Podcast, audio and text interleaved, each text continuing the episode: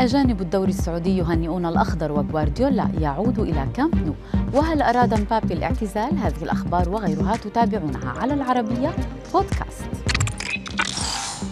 عاد اليوم لاعب ومدرب نادي برشلونة الإسباني السابق والمدرب الحالي لمانشستر سيتي الإنجليزي بيب غوارديولا إلى ملعب كامب نو للمشاركة في الإعلان عن مباراة خيرية تجمع بين النادي الكتالوني والسيتيزن في الرابع والعشرين من أغسطس المقبل.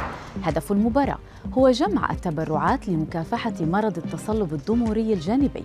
وفي بادرة جميلة أعلن المدرب الإسباني السابق خوان كارلوس عن الخبر وهو المصاب منذ فترة بالمرض نفسه.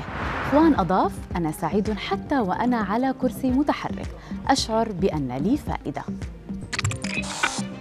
تخيلوا أن نجم كرة القدم الأكثر شهرة في الفترة الأخيرة كيليان بابي فكر بالاعتزال أو باعتزال اللعب الدولي العام الماضي تحديدا. هذا ما كشف عنه نويل لوغريت رئيس الاتحاد الفرنسي لكرة القدم وذلك بسبب تعرضه لانتقادات بعد مشاركته الباهتة في بطولة كأس الأمم الأوروبية الأخيرة حيث فشل اللاعب الذي يبلغ من العمر 23 عاما في هز الشباك خلال المباريات الأربعة التي خاضها منتخب فرنسا في البطولة القارية. وأهدر نجم باريس سان جيرمان الفرنسي ركلة الترجيح الحاسمة ليخرج أبطال العالم من أمم أوروبا عقب الخسارة أمام المنتخب السويسري بركلات الترجيح.